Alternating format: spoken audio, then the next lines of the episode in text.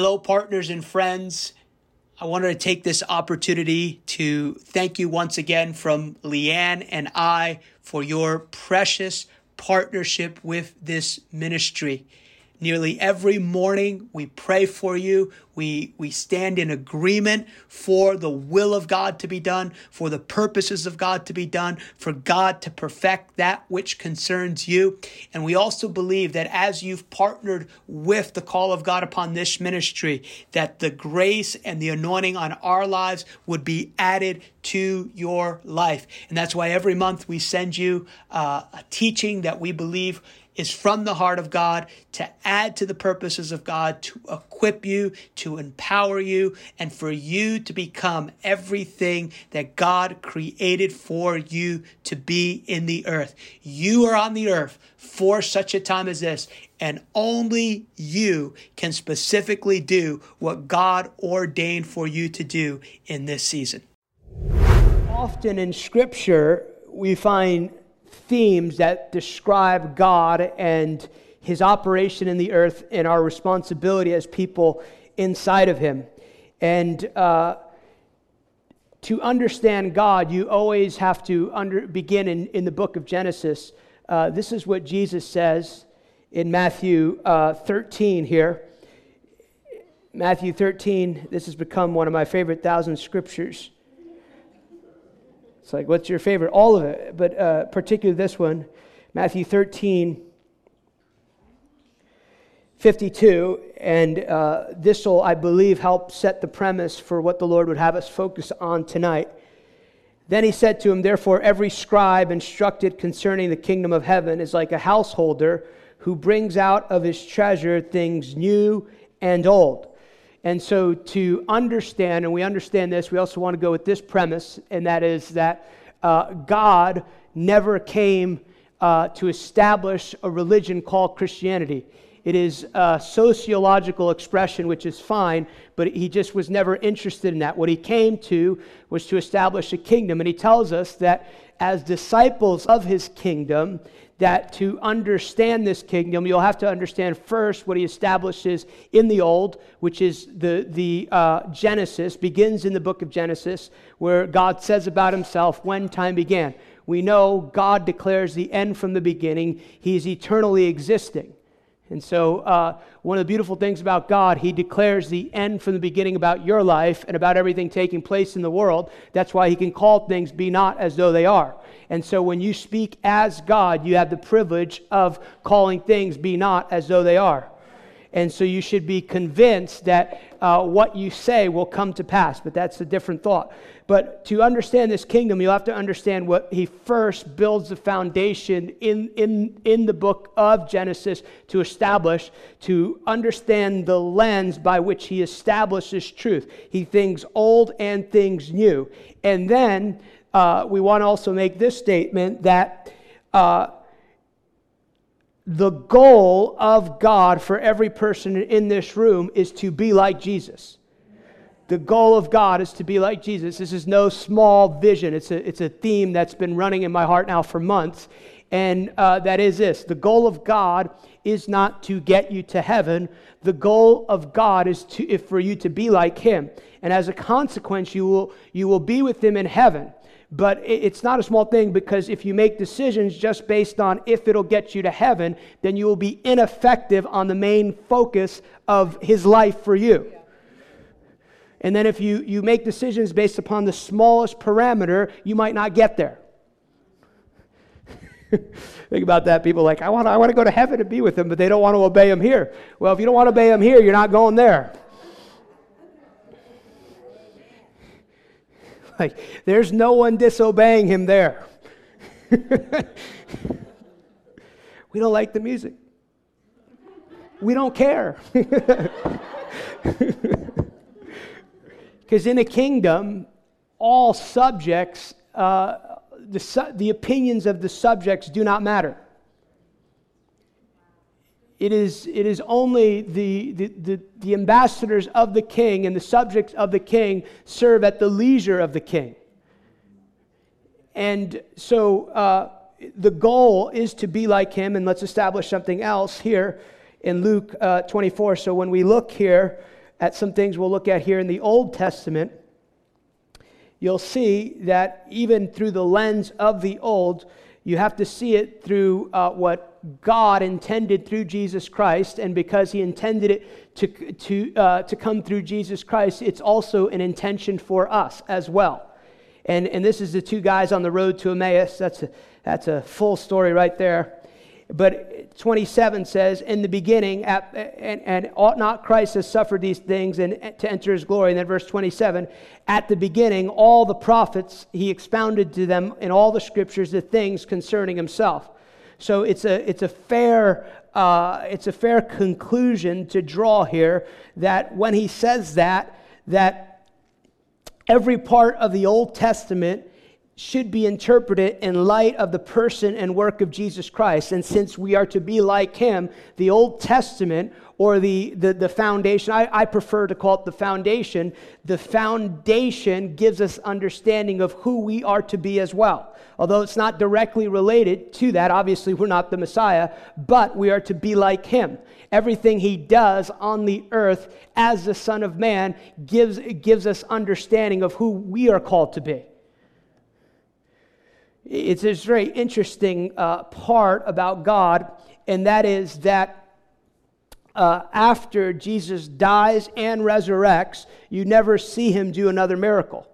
He is so committed, and Scripture teaches this as well, right? God and His Word are one. He's so committed to His Word that even though He's God and He could violate it, but He is so integrous of His Word. That's that, one of the ways we describe God is that He's holy. Holy, part of holiness is that He's just holiness has been like, uh, at least when I was a kid, it's a little perverted. It's like, you know, just do the right thing and it's right, you know.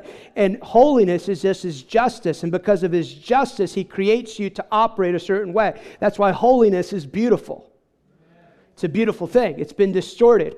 But uh, he, I don't know what I was saying, but holiness is beautiful. But Oh, oh, he doesn't do he doesn't do any miracles after he resurrects. Why? Because he can't violate his word that he has given the earth to the sons of man. He cannot violate that. That's why he had to come as the perfect seed, as the Son of Man, the perfect seed in a woman. So he can't violate that word. That's how committed he is to that word, that word being operating in the earth. And so one of the themes that we, well, let's read this. But one of the themes we will look at tonight is the glory of God. And we, we see the glory at creation, but uh, let's just define the glory here. The glory, and this is a theme in Scripture that hopefully we'll understand. There's a reason, hopefully, it'll make sense of why I set it up that way. The glory refers to the splendor of God and His divine presence. Glory is the aspect in a person or God worthy of praise, honor, or respect, often associated with brightness or splendor, and often seen in what we call theophanies, which basically is God's appearance to man. Several Greek words, uh, the Hebrew word that most often we know, Pentecostals really know this one. The most common one is kabod. It's the heavy weighting, it's the weight of his glory. But it also carries uh, hadar, which is the aesthetic dimension, and uh, the reason I mention that, because we'll see it here in creation. The glory of God was present in creation, the splendor of God's work, and God's uh, honor and glory over all things. The, the Greek translates this as unifies glory with its, with its manifestations and, and the covering and the glory of God. So you actually see the glory of God in everything.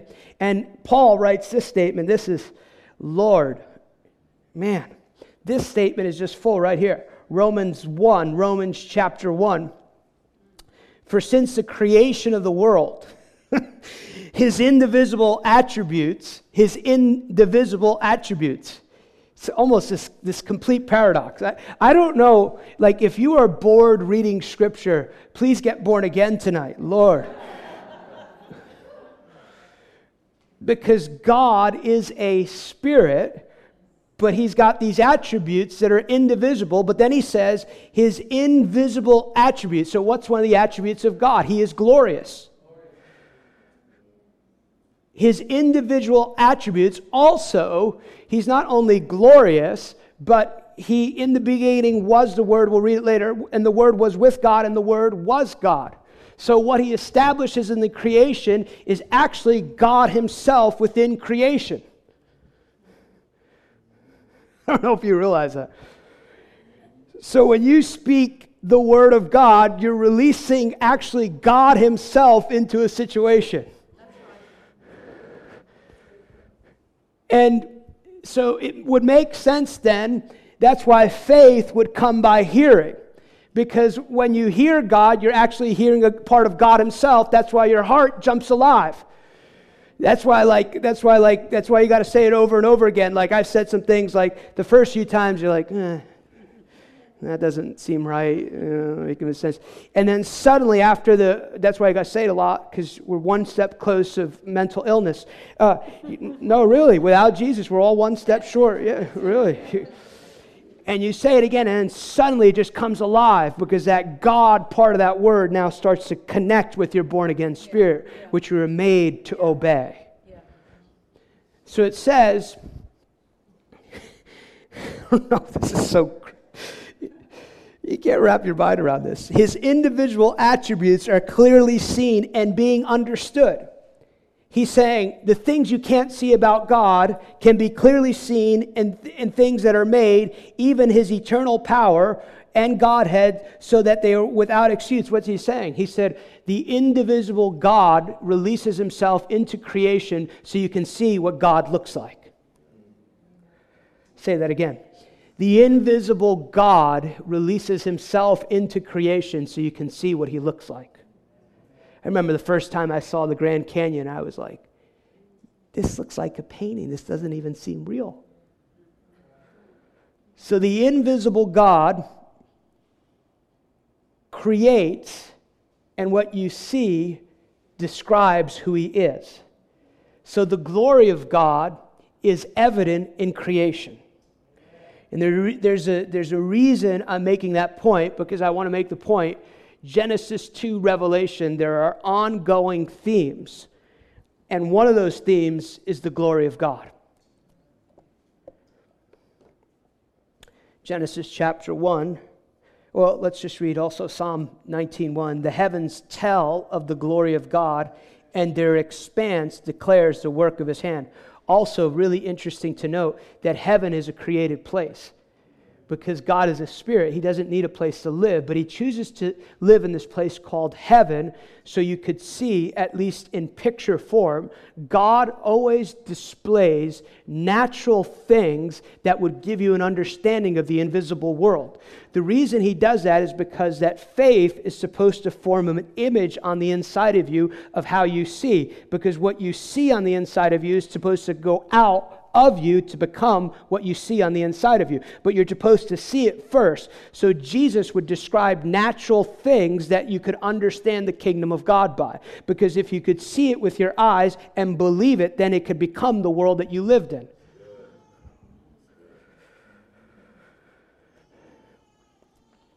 So when time began, God created Genesis 1 the earth, and the earth was without formless, and emptiness and darkness was over the face of the deep. And the Spirit of God was hovering over the deep, and the Spirit of God was hovering over the face of the waters. So you'll see heaven's a created place. We know He speaks the universe into existence, and as He's speaking, He's releasing Himself, and He is releasing His glory into creation and he's releasing his glory into creation. And uh, I would like to, I don't know if this is going to be possible in heaven, but I would like to go back to the original day of creation because it was filled with the glory of God.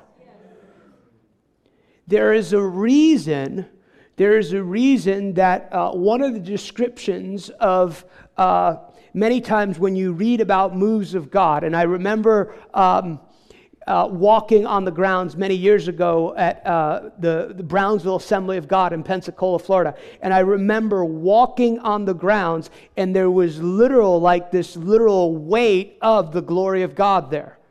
And there was something so drawing about that and something so powerful about that. And the reason humanity is drawn to things like that is because it is, it is an eternal thing inside our human spirit that longs for the day of original creation because that's the place we were supposed to live from. So, the, the reason we are so drawn, that's why he calls himself the desire of the nations. I do not buy the wisdom of man that has hijacked the mindset of many leaders in America. Like, people are not interested in long services. You know, they just want to get in and out, and we just do the best we can. And just, no, they, they, they don't want, maybe they don't want to go to your service for three hours.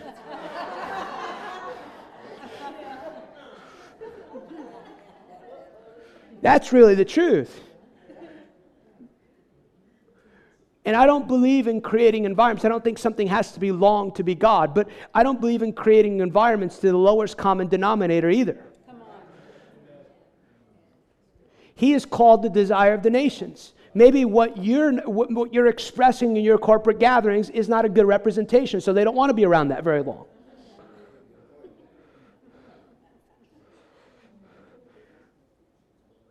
And he told us. He told us how it would work. He gave us insight. He didn't say that. He didn't say what they say right now. Some leaders, not you, not the person next to you, not you're here for a weekend, but not anyone in this room. he didn't say it's going to be so hard to reach America now. Really, but nobody's interested. You know, I got to make it quick. You know, they're all used to very quick things now. You know, you know, that's, the, the research shows that. He said, The harvest is plentiful. The harvest is plentiful. The harvest is plentiful. And then he told us what? The laborers are few. So the goal is to be the most, you know, one of the definitions there of labor is skilled in purpose. The laborers are few. So he releases himself in creation, and then, and then he, he, he, he, uh, he gives us even greater understanding in this. Then God said, Let us make man in our image.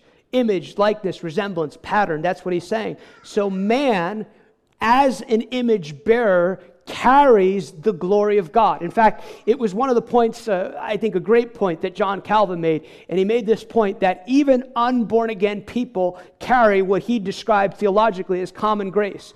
And, and I think it's a great point in even how I try and relate to people. and is this that even if somebody's born again, even if they're like a liberal Democrat, like Nancy Pelosi from California, having a little fun with some of you yeah, have a little fun here. See some of you looking. Anyway, they carry the image of God because they are made in the image of God. Every human being is made in the image of God. And so they because of that they carry dignity and they carry a dignity by which they should be addressed. So they carry the glory of God.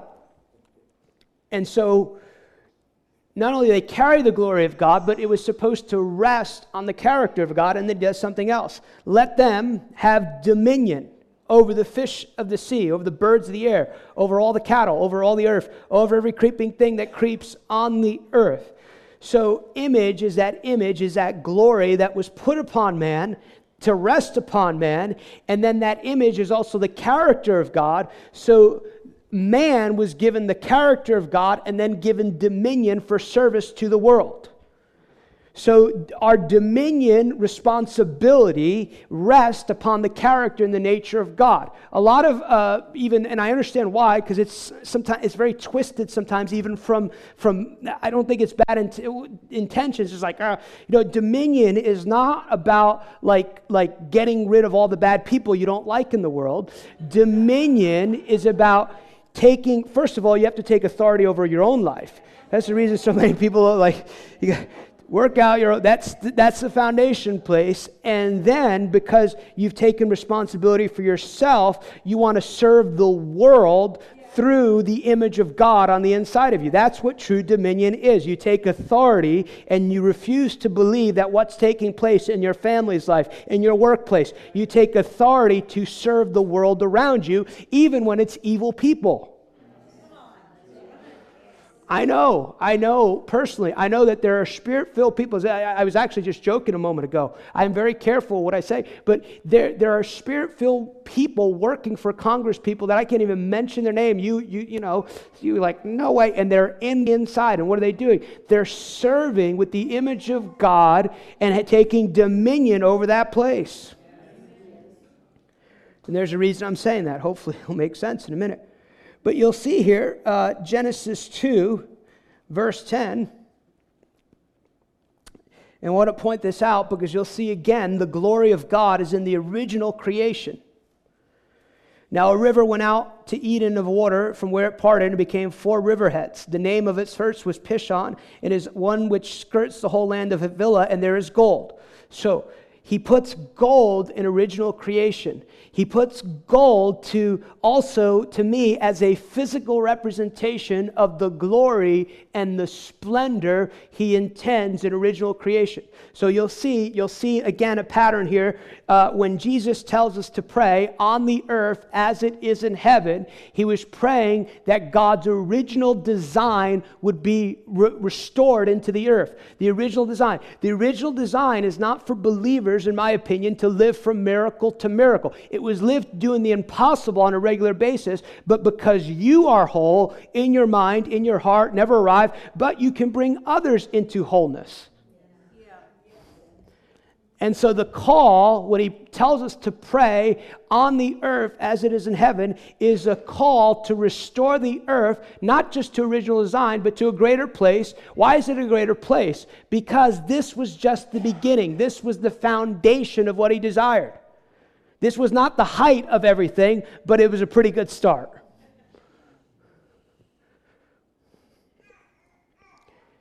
And you'll see another thing that happened that in uh, we won't look at the verse there, but Genesis 3 verse 8 we find after the fall that man walked with God in the cool of the day.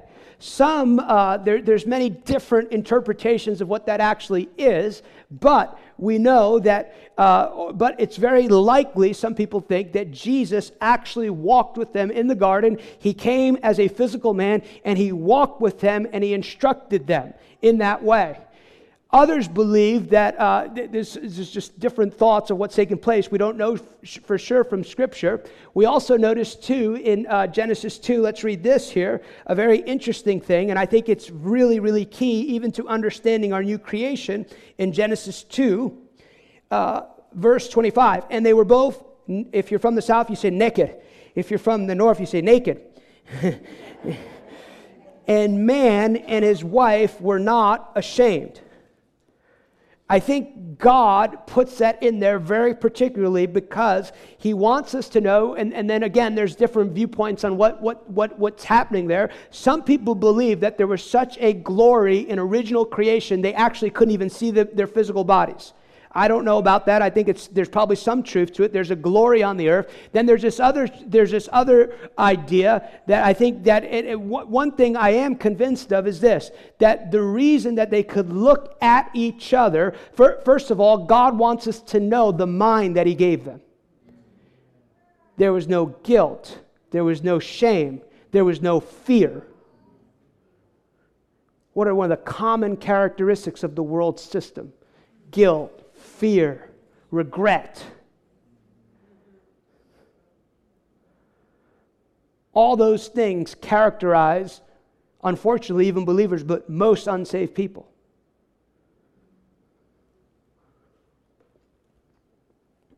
And great pain and trauma can even motivate people to do great things. But you'll see the mind that they were given. They were never meant to live with guilt or shame. But there's this purity and there is this interaction they have with God. The reason I'm pointing that out is because, I, first of all, you'll see that not only does God tell them how that world is going to operate to teach them how, how to have dominion in the earth, it is uh, it is the interaction with God.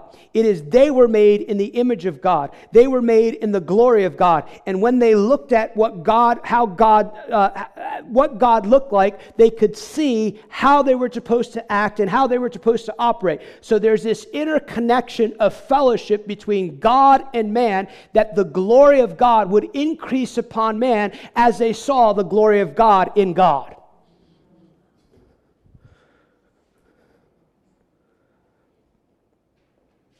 And you'll see they're not little gods, but they are operating exactly how God operates. What did God do? He, you, notice the theme too. I, I encourage you to look at it in Genesis 1. Uh, he spoke and he saw. I believe God saw things before he spoke it. And so he was like, oh, that became exactly how I spoke it. And then in Genesis 2, he gives the privilege of man acting like God. His belief system is in operation. He trusts God and he names the animals. Now, he was a little confused about the cats, but he, he was working. He was like, Are you sure you made that? Maybe they were nicer before the fall, but, you know. Except Moses. I like Moses. He's with a few. Her cat is making me softer towards cats, but.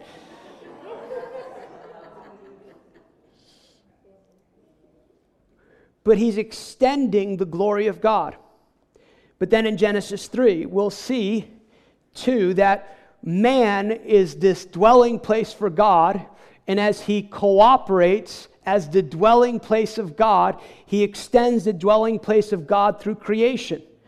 And you'll see that his, his, his thoughts and his belief system, the belief system that Adam has, uh, uh, when, when he, he when he believed, when Eve believed the wrong thing, and then Adam believed the wrong thing, it, it, it affected a number of things. Number one, their minds. Uh, immediately they feel shamed. It's one of the results of sin. And so that's a key point to remember because God does not shame people. God convicts people and then gives them a hope out of that shame. So if you have shame, it's not from God. Many people suffer under the yoke of a religious spirit, thinking God is reminding them of all the bad things they go. Now, the truth also is that there are consequences for your choices, but God loves to redeem all your consequences. That's the other side of it. Sometimes people are like, well, you know, I ask God for forgiveness. Well, no, there's still a fruit that you're going to reap. Now, God's going to help you through it. He's going to be kind. He's not the one, you know, like trying to blow you up. But you, you, you have to realize that your choice has now, uh, has now allowed and brought something into your life. Now, the good news is God will redeem that. But guilt and shame are not from God. You'll also notice the power of their ability their, their beliefs define what happens in the world. Your beliefs define what happens in your world.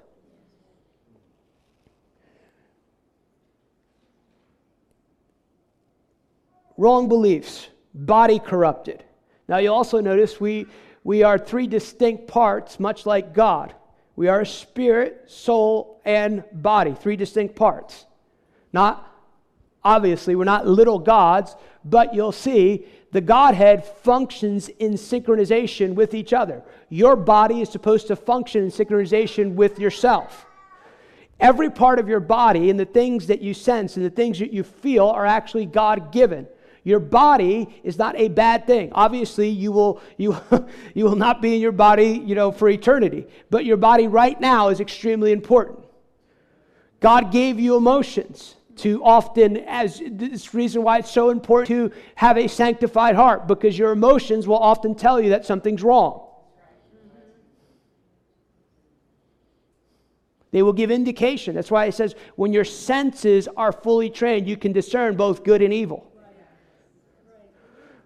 But often, if you look at it one dimensionally, and I understand because, you know, sometimes uh, it will be often taught, you know, don't go by your emotions, don't go by what you feel. And there, there's a truth to that. There's an element of truth, it's just not the only truth.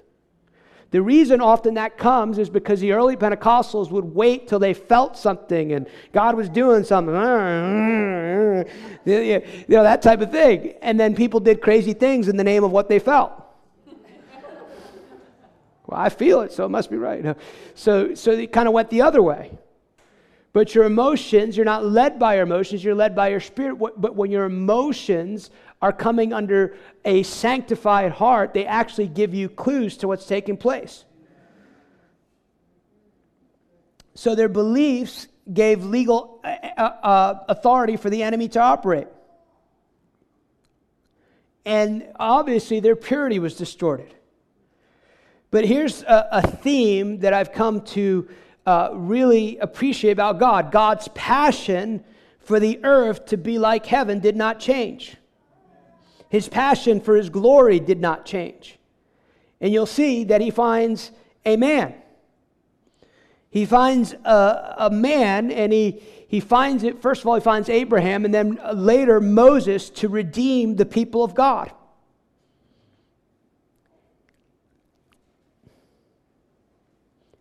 And one of the things about Moses is that he is this, this man of encounter. He's this man that encountered God, and what happens? He encounters God on a mountain. The glory of God comes, and the glory shines on him. Notice, though, what, what, what one of the primary assignments given to Moses. He was given the Ten Commandments and then later the law. And I believe God is establishing a pattern. He's saying, when I have friends in the earth, I want to tell friends how the earth is supposed to operate, and then they can tell other people. And I put my glory on a man because my glory is in those laws. And if you abide by those laws, the earth will become exactly like I want it to become because the earth is also a place for my glory.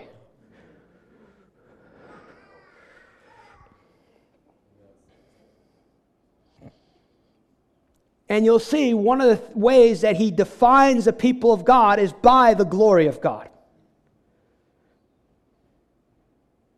Look at uh, Exodus 24.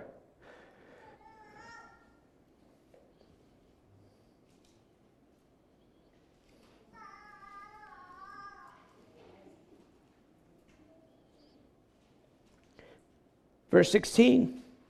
And the glory of God rested on Mount Zion, and the cloud covered it six days. And on the seventh day, he called Moses out of the midst of the cloud, and the sight of the glory was like a consuming fire on the top of the mountain in the eyes of the children of Israel. So Moses went into the midst of the cloud and went up into the mountain. Moses was on, uh, on the mountaintop for 40 days and 40 nights. Now, notice he also does something else. Here's a command that he gives Moses, uh, very next chapter, Exodus, the 25th chapter according to all that I show you, that is a pattern on the tabernacle and the pattern of all its furnishings, so shall you, so shall you make it. So Moses is commanded to build this tabernacle, and if you understand, it's going to be referred to as the tabernacle of Moses. And uh, when he uh, builds this tabernacle, we'll see in a moment, the glory of God comes. But the tabernacle is a replica of what existed in heaven. And then what does he do, though, here? Uh,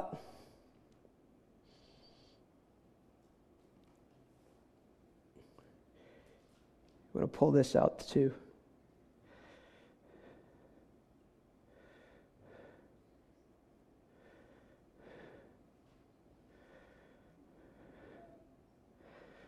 This is how he leads them through this wilderness. I skipped ahead of myself here, but I want to look at this. The Lord went before them by day in a pillar of cloud to lead the way, and by night in a pillar of fire to give them light, so as to go day by, to go by day and by night. And he did not take the pillar of cloud by day or the pillar of fire by night from before the people. I believe he's, he's giving a physical sign that he says, I want my covenant people to be marked with glory. Then the tabernacle is finished. Look at Exodus 40 now.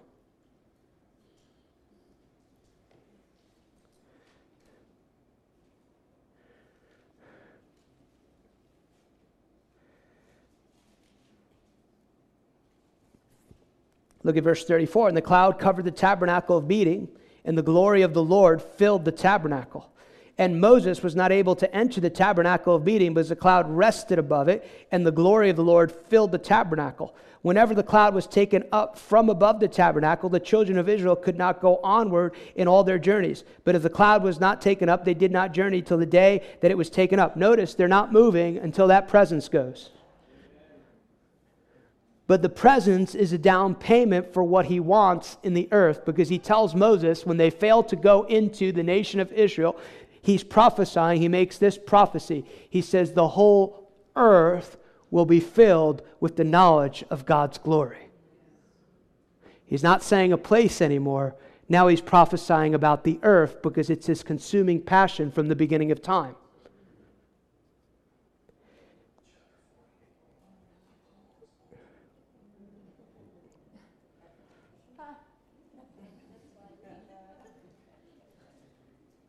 So the glory of God fills the tabernacle, and then there's this guy called David, the man after God's own heart.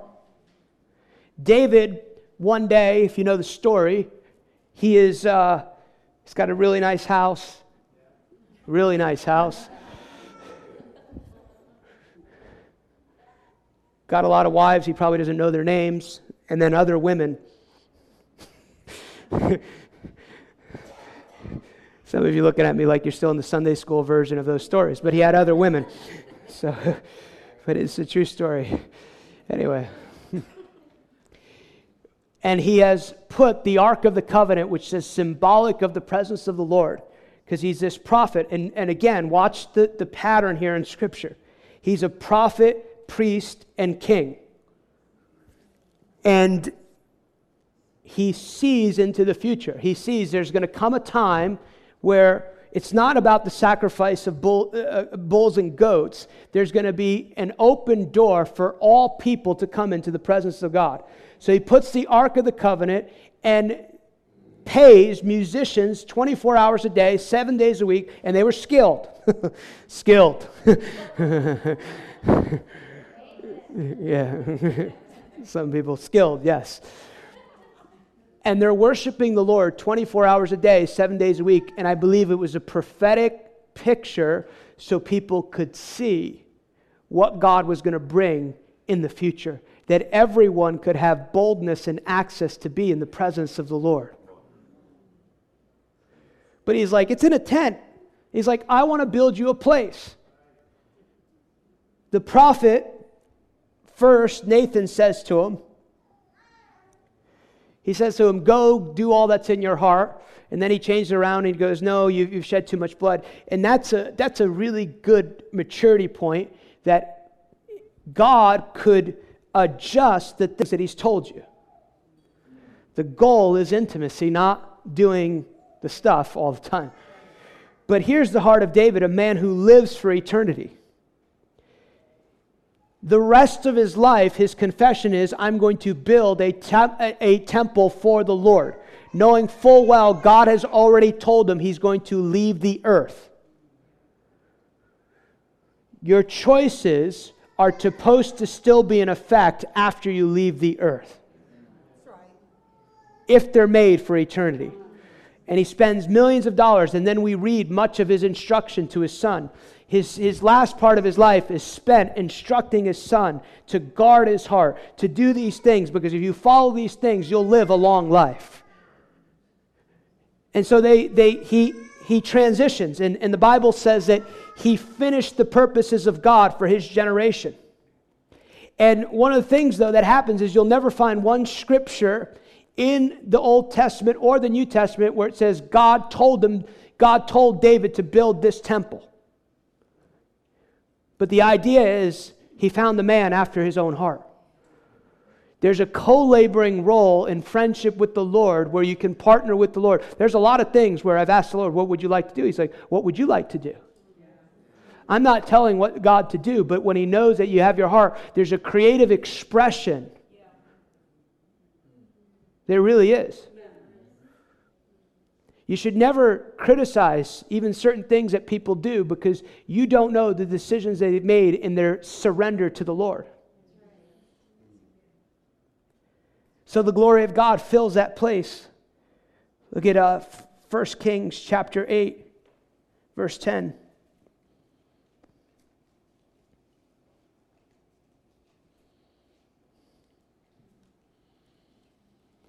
And it came to pass when the priests came out, almost the same scenario came out of the holy place, that the cloud filled the house of the Lord, so that the priests could not minister because of the clouds, for the glory of the Lord filled the house of the Lord. And Solomon uh, spoke, the Lord said he would dwell in the dark cloud. I have surely built you an exalted house and a place for you to dwell in forever. I also want you to notice the prophetic pattern as well, that when God builds a place or finds a place that he has ascended to his glory comes. The biblical pattern is when it is when it when when the parameters are correct his glory is there. And now it's raining.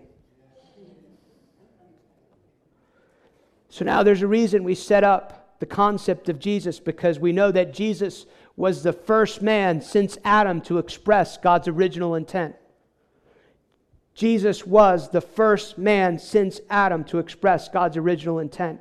Everything that Jesus does in his public ministry is in obedience to the Father, filled with the Holy Spirit. He is, he is learning things according to John 8. How is Adam supposed to be educated? He was supposed to learn things from his Father. Jesus said, It's an amazing statement to me that it, it, the beauty of Jesus when you see him, the humility of Jesus, the one who creates the world, puts himself in the limitations of the world so that man could become everything that God intended. How do we know it was possible for Adam to walk on water? Because Jesus walked on water.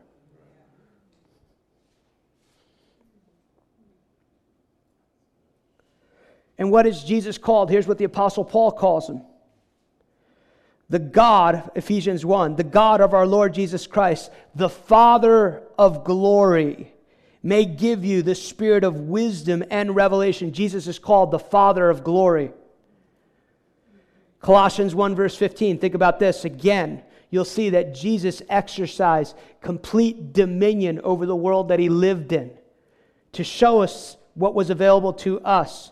Remember Romans 1 his invisible attributes are clearly seen, and this is what he calls Jesus. What was Adam? Adam was made in the image of God. He was a glory bearer of God. And then Paul says this about him He is the image of the invisible God.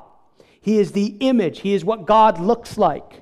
He is the image, He is the glory bearer. And then He says, the firstborn of all creation. He is, He has come to earth to represent a new species of people in the earth that would represent the glory of God. This is how John put it. If all you had was the book of John, you could, be, it would be a lot of fun. But we got more. In the beginning was the Word, and the Word was God.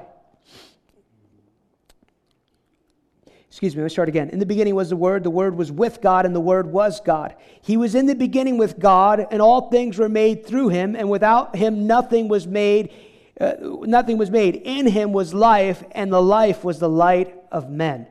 And this is where it gets better. Verse 14 And the Word became flesh Basically, he's just saying the Word became human being and dwelt among us, and we beheld his glory. So, what is he reestablishing here? He's establishing now that God is now the, the difference between Adam and Jesus is one, I don't I guess if you're God you can do this, but God actually improves upon the perfection on which he made Adam in that he walked with Adam in the garden. Now, through Jesus, he's creating this new race of people in which God actually lives in them. And he begins the redesigning of the earth by them becoming the dwelling place of God.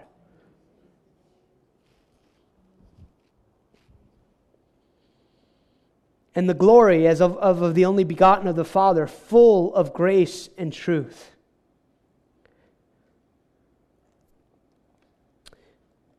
And you see that Jesus himself had encounters with the Father and the Holy Spirit. Matthew chapter 3. And Jesus came from Galilee to John at the Jordan and was baptized by him. And John tried to prevent him, saying, I need to be baptized by you, and you are coming to me. But Jesus answered and said, Permit it to be now so, for thus it is, is fitting for us to fulfill all righteousness. The whole concept of baptism was very interesting because uh, on a regular basis, the Mosaic law, they were constantly bathing, but often uh, through a distortion of what God intended, they focused on the externals.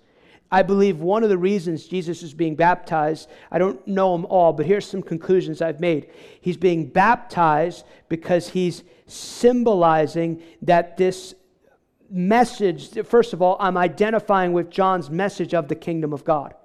I'm actually coming into alignment because that's also my message.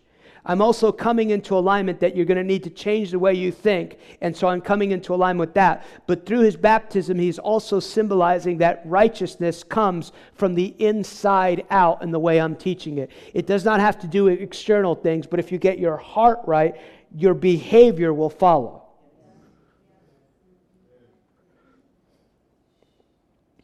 Permit it now to be so, for it's fulfilling to fulfill all righteousness. Then he allowed him. Then he, then he'd been bap- when he had been baptized by Jesus, here it is. Jesus came up immediately from the water, and behold, the heavens were open. Jesus gave us that access to connect between heaven and earth.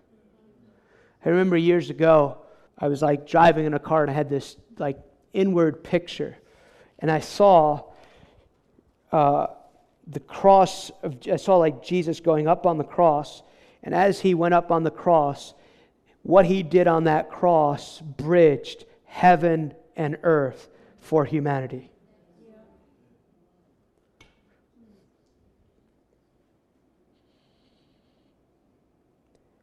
So Jesus bridges this world between heaven and earth to be one. And so the world of heaven is now open for you. And he saw the Spirit descending like a dove. So he's also filled with the Holy Spirit. The heavens are open for you. You can be filled with the Holy Spirit, and you can start at the same place that Jesus started from. And suddenly, a voice from heaven saying, This is my beloved Son, in whom I'm well pleased. These verses are full of revelation. Jesus actually has an encounter with the Father and the Holy Spirit.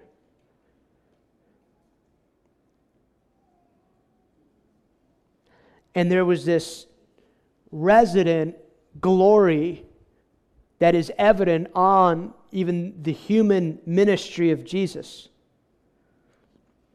And it's a glory that you see even the early disciples invited into as the temple of the Holy Spirit. Here's what, how Luke put it. Now, it happened on a certain day. I think the same guy said, What happened was he was teaching, you know, like the Jesus stuff.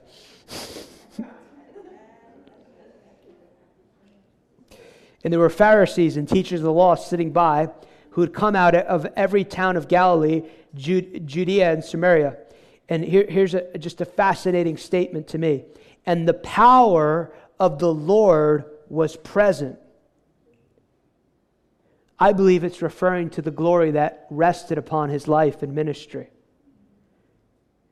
And behold, men brought on a bed a man who was paralyzed, and they sought to bring him in and lay before him. It's really interesting that Luke doesn't tell us that Jesus announced there's a healing anointing available. But it's available upon him, and if they could recognize it, they could receive from it. The ability to recognize what is unseen on someone can be of great value to you. Because he's operating as the Son of Man. And then there's this also really interesting story that I always heard as a kid. and it would usually be taught, maybe it was taught other ways because I didn't pay attention a lot of the times, to be honest with you. So I should be honest. But Matthew 19, verse 18, while he spoke these things to them, behold, the ruler came and worshiped him, saying, My daughter has just died, but come and lay your hand on her, and she will live. So Jesus arose and followed him, and so did his disciples.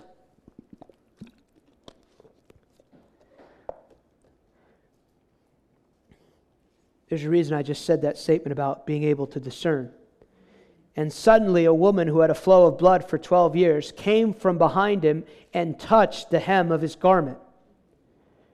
And, and the reason I say, because uh, I, I, used to hear this story often, and there, there's absolute truth to this version of it. They're saying if you can only touch the hem of his garment, you can be whole. And we also know in some other translations, she kept saying, so she got what she said. So, like, just put your faith in Jesus. You know, that's absolutely true. But flip it around, if we're supposed to be like Jesus, a temple of the Holy Spirit, then it's possible to open up a realm in our lives where when people touch us, I think he's also inviting us into this presence place where what abides in us touches other people. He's operating as a son of man, not God. I, I, I certainly not saying it happens everywhere, but uh, I was in New York last weekend. I like New York. I don't miss the traffic, Lord Jesus. Thankfully, I took a lot of lifts from the church because of the middle, no parking. But uh, my dear friend introduced me on Sunday because I had gone over to their, their home on there's in between sessions, and she said the Lord got me up at 4 a.m. it was a late night. I think we finished at 11:30 or something. And I probably I think she told me three hours of sleep. And she said, the Lord told me to go into my office and the Lord reminded me that you were in my office sleeping. And she said, It was no, it was no accident. She said, The glory of God. The Lord told me that the glory goes everywhere you go. So I've been saying all that to, I'm going to say a little more, but because this has been a deep prayer in my heart now for many years. I said all that to get to my prayer. Lord, make me a dwelling place for you. Lord, make me the place where you rest. Forgive me for any place I've missed it. There's a man, I heard about him years ago during renewal, and he'd heard about like the tangible presence of God on, on places and things. And uh, so he's like, Well, I'm not quite there yet. He said, But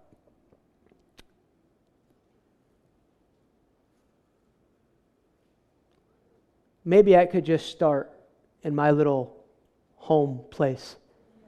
So he actually created this little tent in a home office and just said, Lord, I make this the place where you dwell. Do you know that was one of the characteristics, too, of uh, the Azusa Street outpouring? even though Seymour was known as the face of it, it was known by just a weighted glory that would abide on the grounds. It was known as racist men coming, racist men and women who would come to a room and see blacks and whites. One of the men that came back to Dunn was G.B. Cashwell. The first night he was very offended because blacks and whites worshiping together. And then a black man the next night leads him to the Lord in the baptism, he repents and leads him in the baptism of the Holy Spirit. Do you know, um, we kind of laugh, but you think of a room filled with the presence of God that years of mindsets and generational things. And the presence of God is going, You're wrong. Paul, Saul, zealous man. Jesus comes to him, but also the Holy Spirit knocks him down off the horse because he's a gentleman, right? Yeah. Yeah. That's American stuff. And suddenly, this persecutor of the church becomes the greatest apostle to me ever.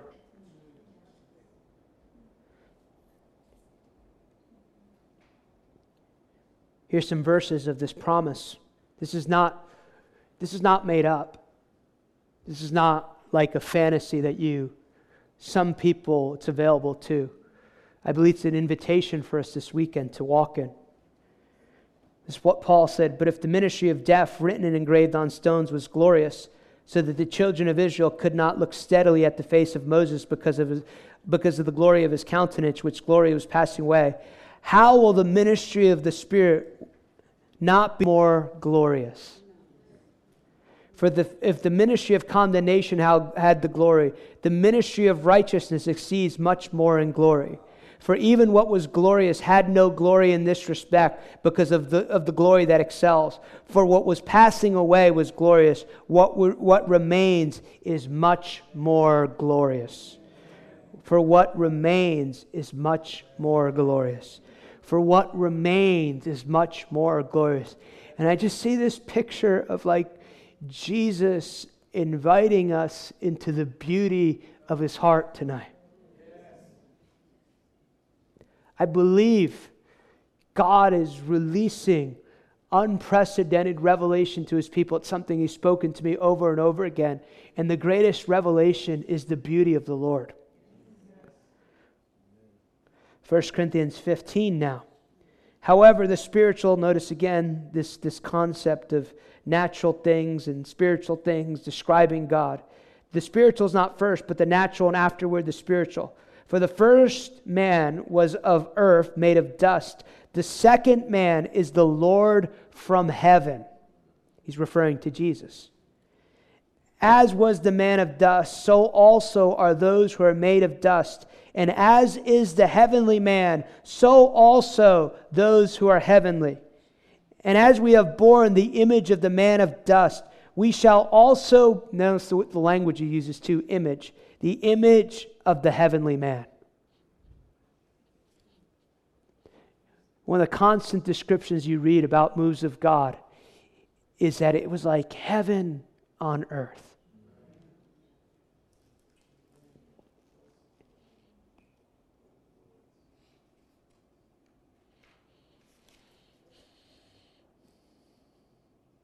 What does he call the Holy Spirit? The Holy Spirit in Hebrews 6 is called this Hebrews 6, verse 4 For it is impossible for those who have once been enlightened and have tasted the heavenly gift, the heavenly gift, and have become partakers of the Holy Spirit, and have tasted the good word of God and the powers of the age to come. The powers of the age to come.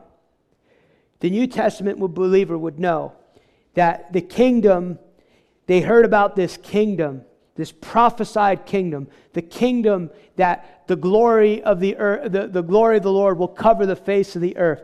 This glory, this, and, and if you if you understand too, Paul later gives, see, there's these little clues that God gives in Scripture that invites us in. For all creation groans for the sons of God to appear even the earth kind of knows things are not right, but there's someone who can put us back into proper alignment so it's like heaven on earth. And all these things, like, why, why are there like 20 different types of yellow? It's not because it impresses God, but to give honor and, and fascinate us of who God is in the earth.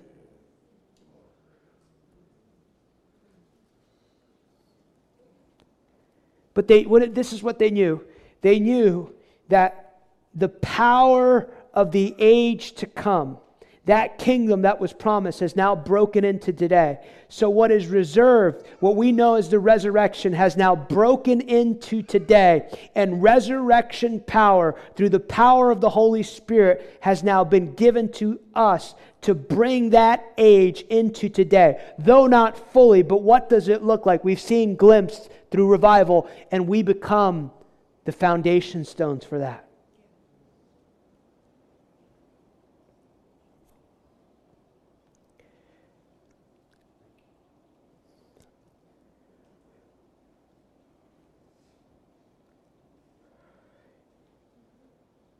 Jesus lived like this, and then we know Peter so they, they brought out the sick into the streets and laid them on beds and couches, that at least the shadow, I don't believe that's like a little, I think it's a presence anointing. Every time I read that scripture, I always go, How close did you have to be? Was it like a mile? Was it like two? No, I'm serious. Like, how did that work? So the shadow of Peter's passing might fall on some of them. Like, what was that like? The person who could never walk. Let's go to the ice cream shop. Is there a healing service? No, we just know Peter likes ice cream on Thursday nights. And we're just going to stand out front and he's just going to walk by and it's going to happen for you. He carried the power of the age to come. Probably in my lifetime, at least personally, I am thinking out loud here, probably the only one that I can remember is probably uh, Benny Hinn when I would go to, when he was having his large arena crusades. I remember I'd gone to, to one meeting in Raleigh, North Carolina. First time I was slayed in the spirit, he was, touch! Jesus. It's like thousands of people, you feel. For in thy presence, there is healing divine. And then he no other power can heal, Lord, but thine. And I thought, I thought heaven has come to earth. I really did. I thought the first crusade I ever went to, this, this is, must be what heavens look like. I'm serious. It wasn't a, people like, why are you going to that healing meeting? I was like, it's not a healing meeting, it's a six hour worship meeting, and people get healed as a result of worship. Think about that. But I remember I went to the Nassau Coliseum. My mom. I said, Mom, I'm going to this meeting. Said, I want to come. It's a Friday. And I remember it's a morning meeting. And I said, Something just changed. He's here. And a moment later, he walked out on stage. I knew he was in the room.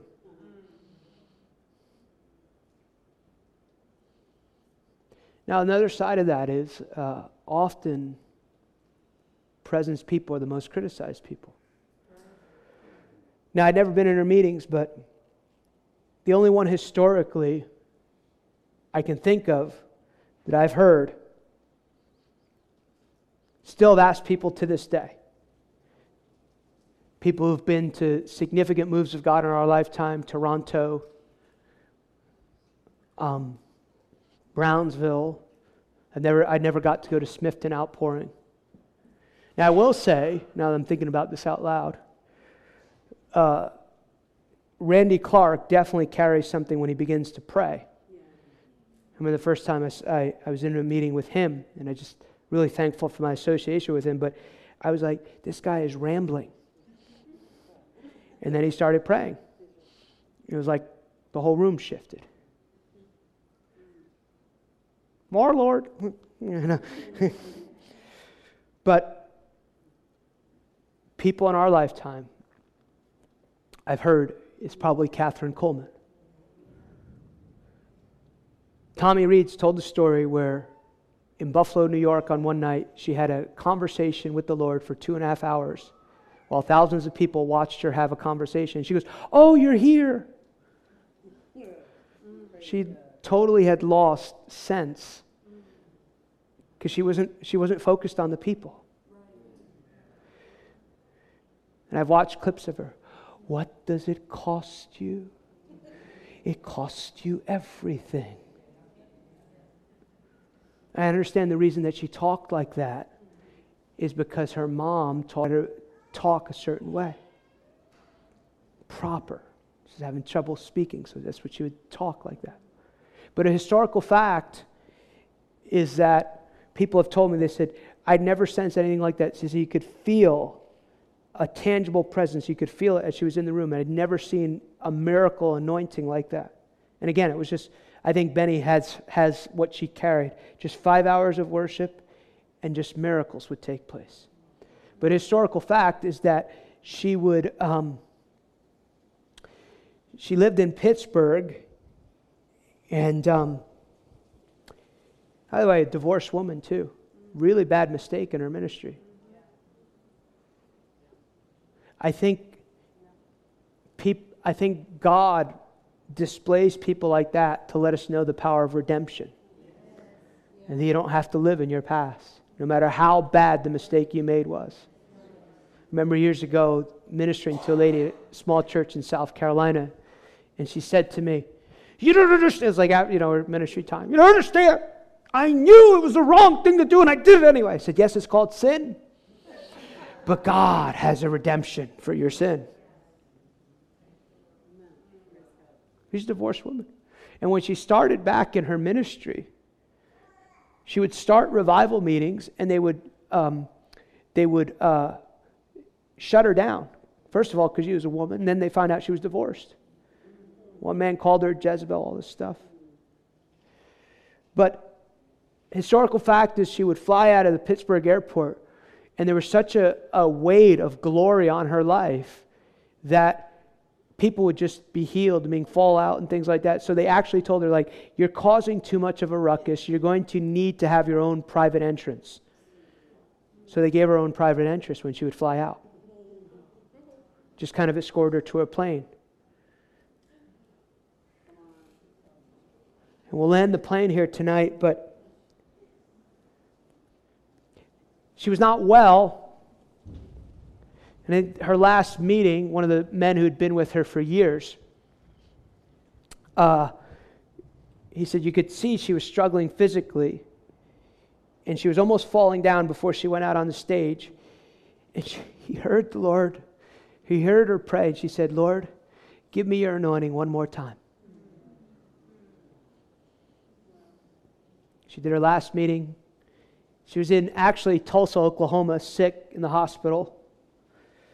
And um, Oral Roberts told the story that he went to pray with her, and he told his wife, Evelyn, he said, I believe we're going to see a miracle today. And he said, his, the power would come in his right hand when he healed the sick. And he said, I was about to pray for her, and it was like she was trying to send us a message. And he said, Oral, I think she's trying to make send the message. He said, Kathryn, are you ready to go home? She said, I'm done. And she died within 24 hours. And he said, I prayed that the same anointing would just let her transition into glory. We didn't pray for her to be healed. But she was asked, I think at least a few, maybe a year before she died, by a reporter, Have you ever seen Jesus? And she said, No. Amazing ministry, but never saw. Like, like us charismatic, like we see everything. You know? I think I might take her results. now, forgive me, Lord. But, and then he followed up a question. He says, Well, what will you say when you see him? I'm going to tell him I did my best. I did my best.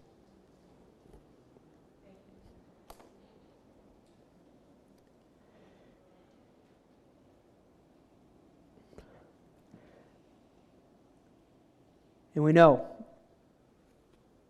see,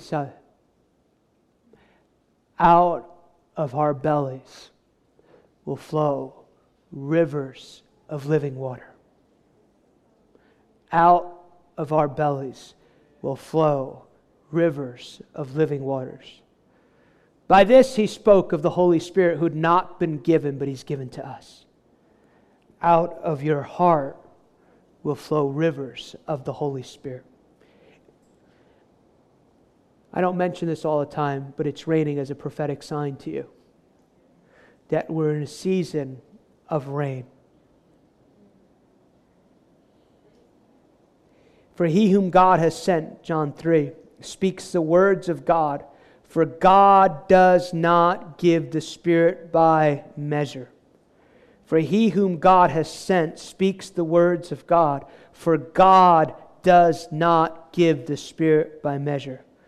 For he whom God has sent speaks the words of God, for God does not give the Spirit by measure.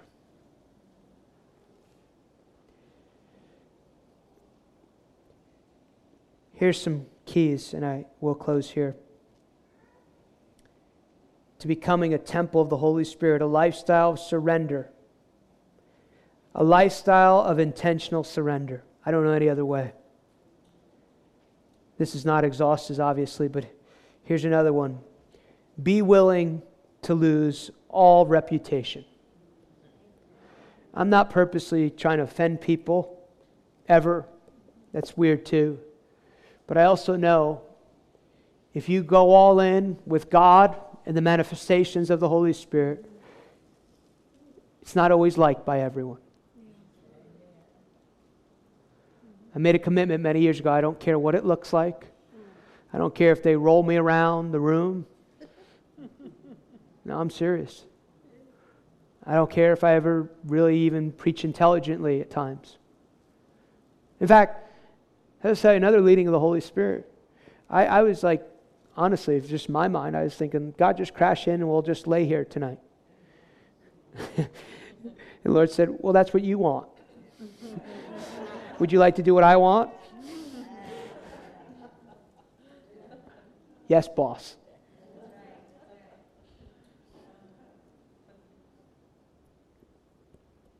But really, there's a stigma, unfortunately, attached to people who love the Holy Spirit.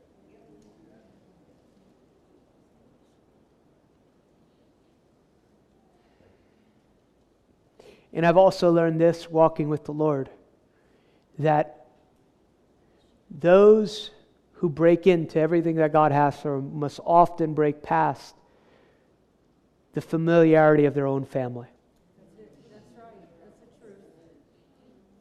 And a, you learn a great and beautiful thing too about that. You can honor and love, but you don't have to conform.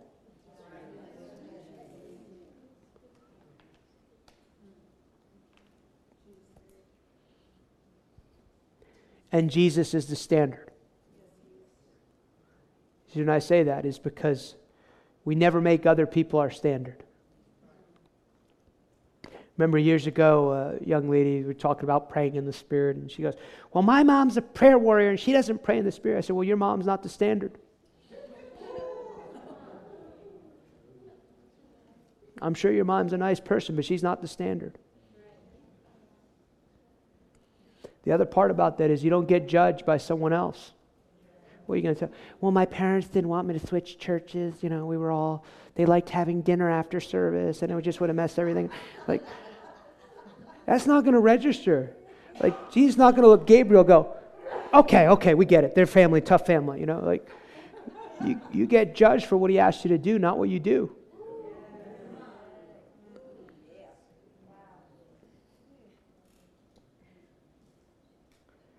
And then finally is persistence. I remember years ago when I began this journey of trying to know the Lord, and as one thing I really desired even 25 years ago. I want to know you. And um, I remember like that first day praying in my little dorm room. Still remember it was like a little cubicle they had in these dorm rooms. And uh, it's like, I'm, I'm going to talk to God. And so, you know, I start praying. And uh, praying and praying. Then you start praying for the dog that you had in fourth grade.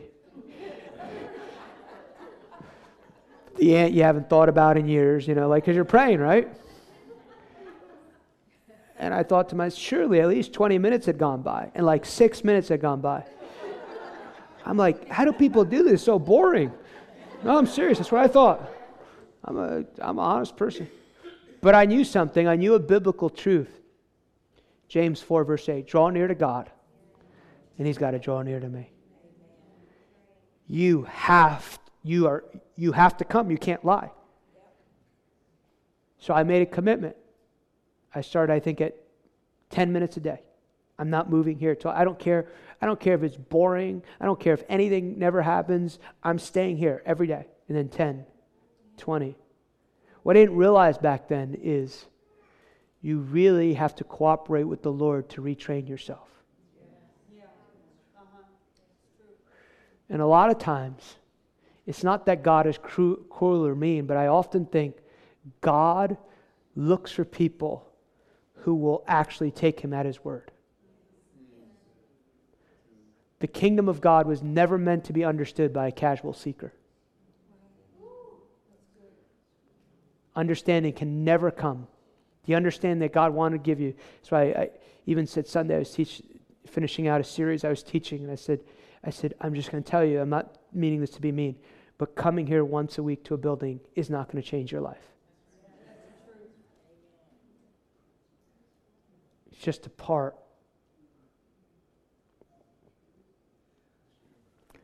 So, Lord, we just commit once again. If you just commit once again, I just encourage you lift your hands. We commit once again, God, to be your dwelling place. Father, though we've probably done it many times, Lord, we just present our bodies as living sacrifices, God. God, we say we have one life to live, and so we present it back to you, God. Everything that you ever intended for it, every, everything that you ever desired from this one given life, we present it once again now. We say we're yours to command, God. We're yours to be led. We want to be led by the Spirit. And you said, as many are led by the Spirit, these are the sons of God. So, Lord, we, we want to align with that scripture tonight once again.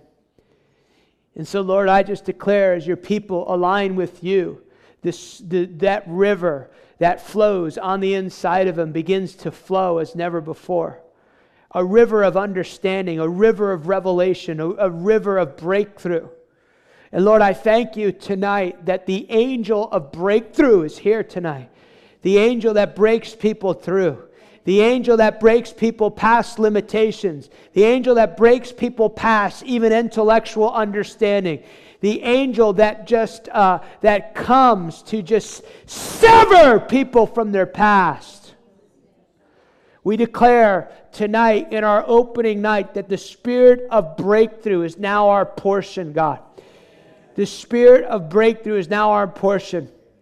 And that as we begin, Lord, the sixth month of 2022, God, I say, fire of God begin to consume the sacrifice of our lives as never before.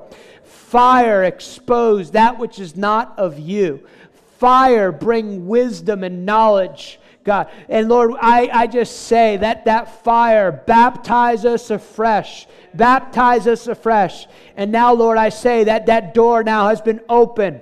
I declare tomorrow morning there's encounter. I declare tonight is encounter. I declare that weight of God, that glory, that glory, that glory that you desire for each of us is now resting in a new way in the name of Jesus.